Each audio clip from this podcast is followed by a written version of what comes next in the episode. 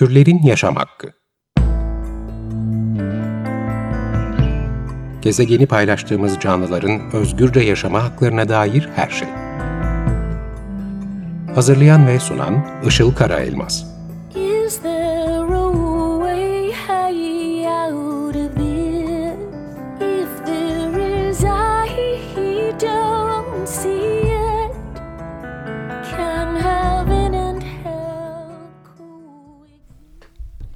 Merhabalar, 94.9 Açık Radyo'da Türlerin Yaşam Hakkı programı başladı. Ben program sunucunuz Işıl Karaelmaz. Teknik Masa'da Selahattin Çolak bize destek veriyor. Ee, Bugün stüdyoda bir konuğum var. Konuğum bir avukat. İstanbul Barosu Hayvan Hakları Merkezi Başkanı Avukat Deniz Tavşancıl Kalafatoğlu ile birlikte canlı yayındayız. Hoş geldiniz. Hoş bulduk, merhaba. Ben Deniz Hanım'ı e, ilk olarak sosyal medyada keşfetmiştim. Birçok hayvan hakları e, kuruluşunu takip ediyorum. STK'yı e, ve hesabı takip ediyorum. Herhalde o vesileyle karşıma çıkmıştı. Ve e, sizin Instagram hesabınızı da hayvan hakları ile ilgili bilgi almak için haber kanalı olarak aslında kullanıyordum. E, geldiğiniz için çok teşekkür ederim. Ben teşekkür ederim çağırdığınız için. E, isterseniz şeyle başlayalım. Hayvan Hakları Merkezi İstanbul Barosu'nda bir hayvan hakları merkezi var. Ne Evet. zamandır var bu merkez ve e, kaç kişi var, kaç avukat çalışıyor ve nasıl çalışıyorsunuz? Şimdi öncelikli olarak İstanbul Barosu çatısı altında Hayvan Hakları Komisyonu Türkiye'de ilk kez 2006 yılında kuruldu. 2006 yılında kurulduktan sonra 2016 yılında da bizim İstanbul Barosu çatısı altında haklar hep merkez olarak kurulur. Ve komisyonun da artık merkez olma vakti gelmişti çünkü hayvan hakkı hak bazında ele alındığı için merkeze dönüşmesinin en doğru karar olduğunu yönetim kurulu da değerlendirerek merkeze çevrildi ve biz avukatlardan oluşan çünkü bir meslek örgütü İstanbul Barosu merkez üyeleri de meslek örgütünün e, üyeleri mensupları avukatlardan oluşan gönüllü bir ekibiz diyeyim ben. E, şu anda 100 küsür kişi olarak e, merkezde varız. Dediğim gibi gönüllülük esası ile çalıştığımız için görevler yok. Herkes e, elinden geldiğince, emeğinden geldiğince bir şeyler yapıyor hayvanlar için, hakları için özellikle. Benim en önem verdiğim şeylerden biridir bu. E, kimse kimseden daha çok hayvansever olamaz. Ben hep bunu söylüyorum. Bu camiada da çok olur. İşte sen benim kadar hayvan kurtardın mı? Sen benim kadar. Bunlar çok gereksiz tartışmalar olduğunu düşünüyorum ben. Her emek, her ufacık yapılan bir değişiklik, oraya konan, duvara konan bir tuğla değerlidir. Ben hep öyle baktım ve gönül gönüllülük esası vardır burada. Bizler de bu anlamda hukuki süreçlerinde vatandaşlara yardımcı oluyoruz. Baroya gelen şikayetler oluyor, ihbarlar oluyor, onları değerlendiriyoruz. Ee, biz de suç duyurularında bulunuyoruz. Ee, meslektaş arkadaşlarım e, şey yapıyorlar, gelen hukuk davalarını alıp takip edebiliyorlar. Ee, hiç herhangi bir sakınca yok tabii ki. Ee, bu anlamda e, üniversitelere, kurumlara hukuki bilgilendirmeler yapmak için gidiyoruz. Seminerler düzenliyoruz. Amacımız hayvanların haklarına dair yasal ne varsa bu konuda bilgilendirme yapmak ve süreci takip edebilmek. O zaman okullar ve üniversiteler size gelip de hayvan hakları ile ilgili sunum ve bilgilendirme isteyebiliyorlar. Öyle olduğunda gidiyorsunuz. Tabii, tabii, tabii. Duyurmuş olalım. Belki e, öğretmen dinleyicilerimiz de vardır. Evet. Hani böyle bir talepleri varsa size gelebilirler. Tabii ki. Tabii Peki ki. daha çok nasıl davalar takip ediyorsunuz? Yani Türkiye'deki çünkü hayvan hakları e, dava gündemine hakimsiniz diye anlıyorum. Şimdi ağırlıklı olarak hayvana şiddet tabii ki. Hayvana yapılan e, şiddet e, nedeniyle gerçekleşen ihlalleri takip ediyoruz. Suç duyurularında bulunuyoruz. Davaları açıldığında da e, davalara müdahil sıfatıyla yer alıp davaları takip edip neticelendiriyoruz. Bunun dışında özel diyeceğim e, kat mülkiyeti kanununa aykırılıktan hayvan tahliyeleriyle ilişkili davalarda da e, merkez olarak ihtarlar çekebiliyoruz site yönetimlerine veya bizzat vatandaşın bir vekaletname vermesiyle e, davaları takip etmek mümkün. Hayvan tahliyesi dediğimizde burada sahipli evin içindeki hayvanlardan Ondan bahsediyoruz. bahsediyoruz. Evet. Sokak hayvanlarından Hayır. bahsetmiyoruz. Evet, sahipli Çünkü- hayvandan bahsediyorum. Peki hazır konu buraya geldi. Bunu da sormak istiyordum size. Ee, bazı e, sitelerde Evet. e, yaşayan insanlar bunlarla karşılaşıyorlar. Ben de daha yeni böyle bir olaya şahit olduğum için Evet. e, sorayım. Sanırım çok sık yaşanıyor. Sitede çünkü toplu bir e, yaşam söz konusu ve hayvanları Evet. seven var, sevmeyen var. O Evet. site içindeki sokak hayvanlarını beslemek isteyen bir grup oluyor ve onun karşısında da bunu e, var gücüyle reddeden ve hayır hayvanları site içinde değil dışında bakmalısınız diyen hatta özel konuşmalarında o hayvanları zehirlemekle tehdit eden durumlar olabiliyor. Şimdi sitede yaşanırken veya bir apartmanda yaşanırken iki şeye bakmak gerekiyor. Bir, insanların kendi bağımsız bölümlerinde besleyebilecekleri kendi hayvanları ve ortak mahallelerde beslemelerle ilgili durumlar. Ben her zaman şunu söylüyorum. Bir apartmanda veya bir sitede hayvan sevmeyen çıktığı gibi çocuk sevmeyen de çıkıyor. Yani her zaman bir o sitenin delisi, sitenin apartmanın delisi, işte her şeye muhalif, her şeyden nefret eden bir muhakkak oluyor. Ee, o nedenle O kişi site yöneticisi ise o hoş daha olmuyor. büyük sıkıntı olabiliyor maalesef. Şimdi bu gibi durumlarda biz hep şunu söylüyoruz. Yasa olarak da 5199 sayılı kanunun 6. maddesi hayvanların bulundukları yerlerde kalmalarını temin eder. Bu hayvanları oldukları yerden hareket ettirmek, onları başka yerlere atmak, kaldı ki zehirlemeyi hiç konuşmuyorum bile. Ee, bu hayvanların oralardan gitmelerine sebebiyet vermek yasaktır. Gitmelerine sebebiyet vermek yasaktır çünkü hayvanlar kurdukları düzenden başka bir düzene gittikleri zaman gerçekten dolaylı olarak onların ölümlerine de sebep oluyorsunuz. Onun için e, komşuluk çok esas burada. Komşuluk hukuku çok önemli sitelerde, apartmanlarda ve ben e, şunun üstünü basa basa altını çizerek söylemek isterim ki komşuluk hukuku hem karşılıklı özeni hem karşılıklı da anlayışı beraberinde getirir. Getirmek zorundadır. Onun için de evet lütfen havuzun yanında hayvan beslenmesin ama site yönetimi muhakkak o hayvanların beslenebileceği bir nokta göstermeli. O hayvanları oradan atmak doğru değil.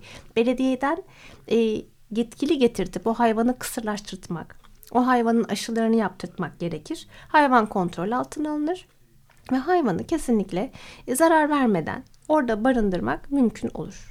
Peki diyelim ki e, yani bu şekilde medeni yolla konuşarak bunu çözmek mümkün olmadı.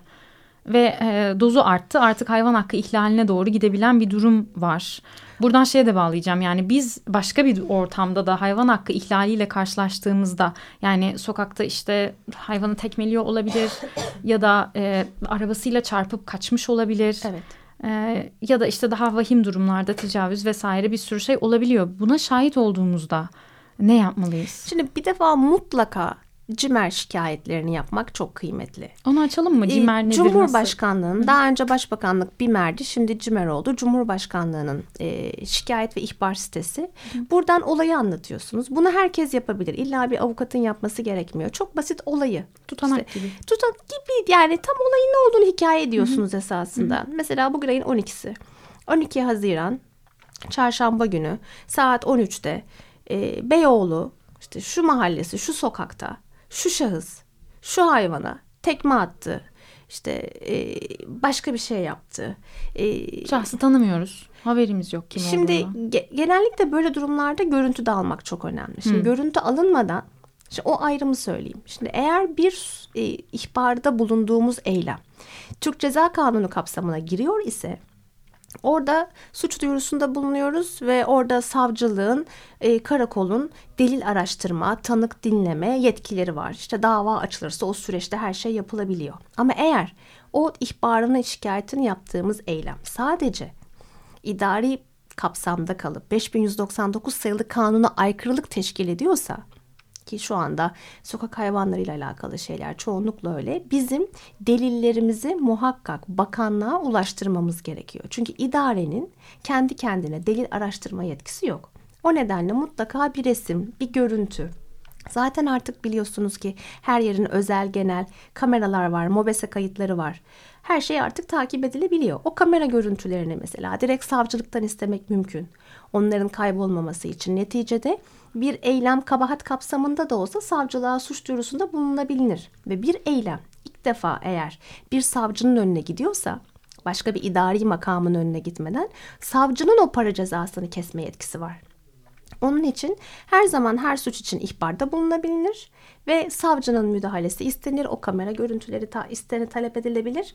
Onun üzerinden de Cimer aracılığıyla bunu yapabiliyoruz. cimer aracılığıyla onu yapmak çok kolay olmayabilir. O yüzden daima yetkili olan o olay nerede gerçekleştiyse o o savcılığa başvurmakta fayda var. Bizzat gidip Ama mi? tabii ama eğer bazen şöyle oluyor. Çok net görüntüler düşüyor şeye. Instagram hesaplarına, Facebook'ta çok net görüyorsunuz. O linki ekleyip yine o kişilerin cezalandırılmasını CİMER üzerinden talep etmek mümkün. Burada önemli olan bir iki CİMER'den değil, işte onun 50-60 tane CİMER başvurusunun olması, kamuoyunun yaratılması, eğer becerilebiliyorsa medyanın, basının dikkatinin çekilmesi bunlar çok işe yarıyor. Hatta daha çok işe yarıyor. Sosyal medyanın çok büyük bir gücü var bu açıdan. Çok fazla gücü var evet. Ee, dün de sosyal medyada, dün mü evvelsi gün galiba Hakkari'deki Evet. e, bir olay çıktı. Çok fazla paylaşıldı. Hatta iki tane de STK da paylaştı. Evet. Siz de gördünüz biliyorum. Kısırlaştırma adı altında öldürülüyor dendi köpekler. Evet. E, hatta resimleriyle kondu. İşte bazı da telefon numaraları paylaşıldı. Mesela işte Hakkari Valiliği'nin, e, Evet. belediyesinin. Yani böyle durumlarda biz vatandaş olarak onu gördüğümüzde arayarak mı tepkimizi dile ne yapmalıyız Şimdi başka? iki şey yapılabilir. Bir yerelden gidilip dendiği gibi valilik aranır, belediye aranır veya bakanlık e, nezdinde bu şikayetler yapılıp denetleme istenebilir. Gidilip gerçekten bakılması gerekir. Şimdi e, barınak olayları çok enteresan olaylar. Bazen öyle resimler çıkıyor ortaya. Barınak gerçekten korkunç sanabiliyorsunuz. Bu tabii hepsi için söylemiyorum. Dikkatli olmak gerekiyor. Esasında sadece başka bir grubun oradaki e, hakimiyet kurmak için yarattığı bir e, düzen olduğunu görüyorsunuz. Yani yapılan her ihbarın da doğru olup olmadığının araştırılması mutlaka yapılmalı. Hiçbir şeye bu da yine başka bir şeydir deyip atlanamaz. Kimsenin onu öyle atlama, yok görme lüksü yok. Muhakkak araştırılmalı ama her zaman da bilinmeli ki bir yerde bir soru işareti gerçekten burada böyle bir ihlal yaşanıyor mu emin olmak lazım. Evet. Bu olayda da muhakkak o anlamda onu söyleyeceğim. Orada araştırma yapılmalı. Araştırma neticesinde e, yetkisini ihmal eden, yetkisini suistimal eden, yetkilerini kullanmayan, yerine getirmeyen kişiler hakkında görevi ihmalden gerekli cezalandırmalar yapılması için e, o Türk Ceza Kanunu kapsamında süreç başlatılmalı. Siz İstanbul Barosu Hayvan Hakları Merkezi olarak başka şehirlerde gördüğünüz bu tip olaylara da müdahil oluyor E, musunuz? oluyoruz. Mesela Ankara'daki Batıkent Oluyoruz. katliamı bir örnek Biz de mi? müdahil olarak evet orada e, kabul edildi talebimiz. Biz de orada hazır olacağız duruşmalarında. Hatta eyleme gittiğinizi de görmüştüm Evet. Ankara'ya. Evet, eylemedi. Nasıl geçti? Oradaki ortam nasıldı? Kalabalık mıydı? E, esasında şöyleydi. Çok uzun zamandır gördüğüm en nitelikli eylemlerden biriydi diyebilirim. Aşırı kalabalık değildi ama güzel bir kalabalıktı ve nitelikli bir kalabalıktı. Güzel hazırlanmıştı. Güzel dile getirildi.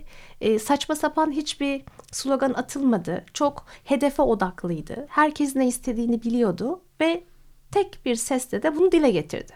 O nedenle ben etkin, etkili, güzel bir etkinlik olduğunu düşünüyorum Ankara eyleminin. Peki bu kişiler zanlılar yani. Şimdi e, dışarıdalar değil mi? Serbestler. Evet. Ama hapisle mi yargılanıyorlar? Şu anda tabii. Evet. Duruşmayı da siz takip ediyor olacaksınız. Evet. E, Yine zaten. paylaşacağız her zaman gelişmeleri. Tamam çünkü o Batı kent olayını ben özellikle takip etmek istiyorum. Bu programa başlamadan çok kısa bir süre önce olmuştu. Evet. İlk açılışını da o olayla yaptık hatta. E, Evet. Bir örnek teşkil edebilecek bir şey inşallah güzel bir karar çıkar en sonunda. Ee, daha öncelerden de biliyorsunuz. Şimdi en büyük problem kanuna geçeyim mi biraz? Olur geçelim. Çok kısacık. Kısacık geçelim sonra müzik arası yapalım sonra devam Tamam. edelim. Ee, 5199 sayılı e, kanunda e, en büyük iki temel eksiğimiz var. Ben hep öyle görüyorum. Hatta üç diyebilirim. Üç temel eksiğimizi giderdiğimiz müddetçe kanun ve kanunun uygulama yönetmeliği oldukça detaylı düzenlenmiş durumda. Ee, hayvanlar maalesef hala mal kapsamında ve artık bu çağda bizim kanunlarımızı aldığımız ülkeler bile yıllar önce bu hayvanları mal statüsünden çıkarmışken bizim hala bu hayvanlara mal muamelesi yapmamız tabii kabul edilemez bir durum. O yüzden mal eşya olmaktan çıkarılmalı ve Avrupa Birliği Anayasası'nın kabul ettiği haliyle de duygulu varlık olarak onlara yeni bir statü tanınması çok uygun olur. Ve maalesef bizim ülkemizde de bir hayvana şiddet uygulandığında o hayvan eğer sahipli hayvan ise o hayvana mal gözüyle bakılıyor ve Türk Ceza Kanunu kapsamında mala zarardan davalar açabiliyoruz. Eğer o hayvana e, o hayvan sahipsiz bir hayvan ise o hayvana mal değeri bile verilmeyip sadece idari kabahat kapsamında bırakılıp para cezasıyla cezalandırıyoruz. Onun için de e, bizim burada ayırdığımız mala zarardan yani şu anda bizim Türk Ceza Kanunumuzda hayvana bir şiddet uygulandığında doğrudan başvurabileceğimiz bir maddemiz yok. Biz ona uğraşıyoruz şu anda. Sahipli mal olursa mala zarardan Evet mala zarardan davayı açıyoruz ve mala zarardan da en üst hadden 3 yıl ceza verilmiş dosyalarımız var. Şu anda hala Yargıtay'da olanlar var. Bir tane tecavüz davası var. O mesela bir buçuk yıl hapis cezası aldı ve onandı. E, suçüstü yapıldı, sahipli hayvandı. E, yine e, Bozburun'da biliyorsunuz e, Tanem e, ve Etem çiftinin e, sevgili iki köpekleri zehirlenmişti. Onun hakkında da yine bir yıl e, yedi aydı galiba. Onun hakkında da verilmiş hapis cezaları var. E, Eskişehir İletki Kedi 3 yıl hapis cezası. Eyüp'teki tecavüze uğrayan ve ölen kedi yine 3 yıl hapis cezası. Yani bu kanun aslında bu anlamda faydasını tırnak içinde görüyoruz. Ben şuna inanıyorum. Şunun bilincindeyiz artık biz. E, hayvana şiddet derken bunu mal kapsamında bırakmak mümkün değil. Eğer hele hele bir hakim savcı hayatının bir döneminde bir hayvana değdiyse, dokunduysa her ne kadar hukuken bu hayvanlar mal olarak kabul edilse de vicdanen artık onun mal olmadığını onlar çok iyi biliyorlar. Ve o hakimlerin, savcıların önünde de o en yüksek mertebeden değerlendiriliyor. Kaldı ki şunu da çok iyi bilmeliyiz ki e, bu hayvanlara karşı uygulanan her türlü şiddet esasında insanlara karşı uygulanabilecek şiddetin de ilk adımı. Yani bu farkındalığın da artık ben bizim ülkemizde yetkililer nezdinde daha arttığını düşünüyorum. Artık eskisi kadar yıllarca 2006'dan beri olmuş oldukça yıl. Çok gördüm aman avukat hanım bizi itin köpeğin davasıyla uğraştırma diyorlardı ki hala diyenler var. Ama artık büyük bir çoğunluğu da biliyor ki bu olay sadece it köpek davası değil. Bugün it köpek dedikleri dava sonra önlerine işte münevver kara bulut parçalanmış vücutlar olarak gelebiliyor. Evet ne yazık ki. Çok güzel bir noktaya geldik. Bir virgül koyalım. Ee, şarkı Tamam. arasını yapalım. Siz bir şarkı getirdiniz bugün. İsterseniz teşekkür ederim. duyurmak isterseniz. Ya buyurun siz. Peki. e, John Osborne'dan gelecek. What if God was one of us? If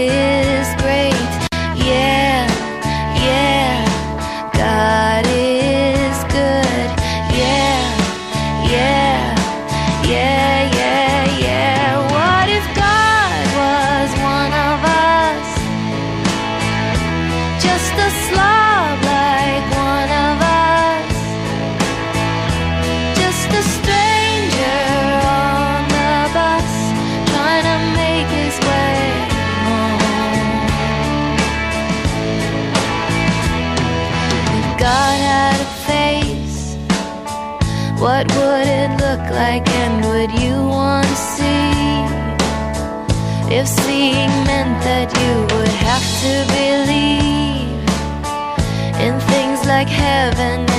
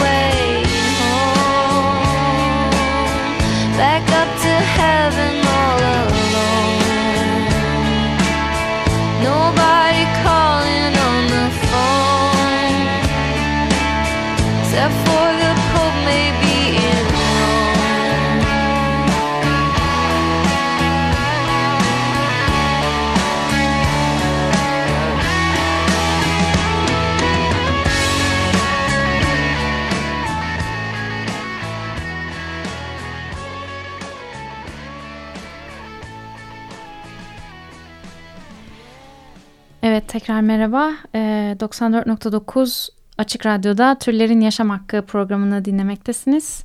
Bugün konuğum e, İstanbul Barosu Hayvan Hakları Merkezi Başkanı Avukat Deniz e, Tavşancıl Kalafatoğlu. E, kendisiyle hayvan haklarını konuşuyoruz ve e, Türkiye'deki hayvan hakları ihlallerini ve biraz da 5199 nolu e, yasa tasarısını ve yasayı konuşmaya başlamıştık. Deniz Hanım e, demiştiniz ki yasanın üç tane eksiği var şu anda ve bunların birincisi e, Yani mal şimdi, olarak. Şimdi şöyle söyleyeyim. görünmeleri. E, 5199 sayılı kanun 2004 yılında yürürlüğe girdi. Ve bu kanun ve bunun uygulama yönetmeliği gerçekten çok detaylı düzenlenmiş durumda. 15 yıldır düzgün uygulanabiliyor olsaydı bayağı şeyi aşmış olurduk biz. Ama uygulanamadı. E, çünkü kimdi görevli? Bu kanunun uygulanmasında görevli ilçe belediyelerdi ve ilçe belediyeleri görevlerini yerine getirmediler. Ve yerlerine gelmeyen bu görevlerinden kaynaklı da kimseye bir ceza kesilmedi. Sıkıntı zaten bu. Diyeceğim Belediyeleri o üç- denetleyen bir kurum Var. Bakanlık denetliyor Ama ama, bir cezası yok. Şimdi cezası olmayan bir denetlemenin hukuken de bir anlamı yok. Çünkü kanunda her şey düzenlenir. Yapılmaması halinde de cezası düzenlenmiştir. Burada açık bırakılmış. O anlamda bizim bu üç ana taleplerimizden bir tanesi de muhakkak belediyelerle ilgili ihlalleri ve ihmallerine ilişkin olarak cezalandırılma getirilmesi. Bunun dışında dediğim gibi hayvanların muhakkak mal statüsünden çıkarılması gerekiyor. Ve üçüncüsü de hayvana sahipli ya da sahipsiz hayvana uygulanacak her türlü şiddetin Türk Ceza Kanunu kapsamında hapis cezasıyla cezalandırılması gerekiyor. Biz ısrarla en az 2 yıl hapis cezası istiyoruz. Bunun sebebi de bu verilecek hapis cezasının paraya çevrilmemesi ve hükmün askıda hükmün açıklanmasının askıda bırakılması deniyor. Geride bırakılmasının mümkün olmaması kaynaklı. Bu anlamda eğer biz hayvana şiddeti TCK'ya alırsak, hayvanları mal statüsünden çıkarırsak ve e, belediyelere görevlerini ihmalden dolayı cezalandırma getirirsek ve var olan 5199'u ve uygulama yönetmeliğini doğru uygulayabilirsek birçok şeyi halledebilmiş oluruz. Ama tabii ki bunun dışında keşke ne olur isteriz. Ee, Yunus parkları muhakkak kapatılmalı. Hayvanat bahçeleri muhakkak kapatılmalı. Yine aynı şekilde e, söyleyebileceğim e, bu tehlike sirkler tabii. Ha- yani esa hayvanın esaret altına alındığı tüm eğlence, hayvanat bahçesi, sirkler ve Yunus parkları kapatılmalı. Hayvan deneyleri yasaklanmalı. Biz asla Avrupa'nın arka bahçesi olmamalıyız. Artık e, yüzlerce alternatif imkan varken hala hayvanlar üzerinde deneyin yapılmasını asla kabul etmek mümkün değil. Faytonlar muhakkak yasaklanmalı. Yasaklı ırk denen bir genelge var. Bu gerçekten e, için e, evet bu kesinlikle hayvandan kaynaklı değil hayvandan ziyade insan eliyle Tamamen yaşatılan. O nedenle şey. evet bunu bu anlamda anlayarak sadece bu hayvanların e, bu yeni bir düzenleme yapılması gerekliliği, ormana atılan hayvanlarla alakalı bir düzenleme yapılması gerekliliği. E, Bunlar tabii hep yapılması gereken diğer şeyler ama hiç olmazsa ilk etapta öncelikli olarak yapılması gerekenler söylediğim o üç nokta. Peki siz bu taleple gidiyorsunuz. Ee, çok gerçek dışı buluyorlar mı? Yani o üç madde için söylüyorum. Hayır bulmuyorlar. yani bir e, olasılık olduğunu Ben olasılık olduğunu düşünüyorum evet. Şimdi nasıl çıkar tabii bilemiyorum. 5199 sayılı kanunda değişiklik yapılmasına ilişkin tasarı, tasarı ilk defa gündeme 2012 yılında geldi. O zaman ilk şuydu. ilçenin içindeki ve dışındaki tüm hayvanların toplanıp doğal, Doğal yaşam, yaşam parklarına parkları. konulmasıydı. Evet, Sonra eylemler yaşandı. çıktı. Evet. O eylemlerden sonra bu sefer dediler ki tamam bu hayvanları koymayacağız doğal yaşam parklarına geri getireceğiz. Ama nereye geri getirmeyeceğiz? Ee, ibadethane, okul, hastane ve park bahçelerin olduğu yerlere Yani getirmeyeceğiz. Şimdi şehir hayatında bunların olmadığı bir yer bulmak mümkün değil. Kaldı ki bir mahalle küçük bulabilirsin. bile var köylerde. Kaldı ki bir mahalle bulabilirsin. Onda da hayvan mobil bir yani mobil bir canlı. Bugün onu olmayan bir mahalleye koysan iki dakika sonra insan olan yere gidecek. Hayvanlar özellikle kedi köpek e, binlerce yıl önce evcilleştirilmiş ve kendi kendilerine yetebiliyorken artık kendi kendilerine yetebilme imkanları ellerinden çalınmış hayvanlar. Şimdi bu canlılara o zaman kendilerine yetebiliyorken ellerinden aldıktan sonra şimdi de onları hiçbir yere sığdıramıyor olmamız bizim çok büyük insanlık ayıbımız. Bu yüzden bir defa bir onlar asla ormanlarda yaşayamazlar. Ancak bizlerle yaşayabilirler. O çok önemli. E, bizlerle yaşarlarken de ilçe belediyelerinin çok düzenli çalışması gerekiyor. Bunu tekrar burada altını çizerek Hı. söylemek istiyorum. İlçe belediyelerinin kanunda da var. Muhakkak her ilçe belediyesinin bir barınak de barınak hukuki tabiri değil, bakım evidir. Evet, Biz barınak diyoruz. Hı. O bakım evlerinde muhakkak tam teşekküllü.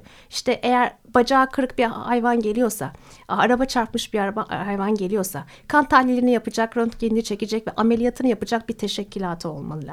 Muha muhakkak bu bakım evlerinde hayvanların kısırlaştırılmaları düzgün yapılmalı ve e, şey anlamında belediyelerin e, bu işi düzgünce yapabildikleri müddetçe hayvanlar üzerinden rant elde eden insanların da önünü böylelikle kapamış oluruz. O zaman şöyle e, özetleyelim süremizi açtık çünkü bitirmemiz gerekiyor yavaş evet. yavaş ama e, aslında yasal düzenleme e, var eksikleriyle birlikte ve üstünde çalışılıyor şu anda ama onu evet. uygulama eksik dedik yani uygulanmadığı için şu anda bu hale geldik dedik onu uygulatmak belediyelere e, biz talep edeceğiz. Var. Sürekli biz talep edeceğiz. usanmadan, bıkmadan, ısrarla talep edeceğiz.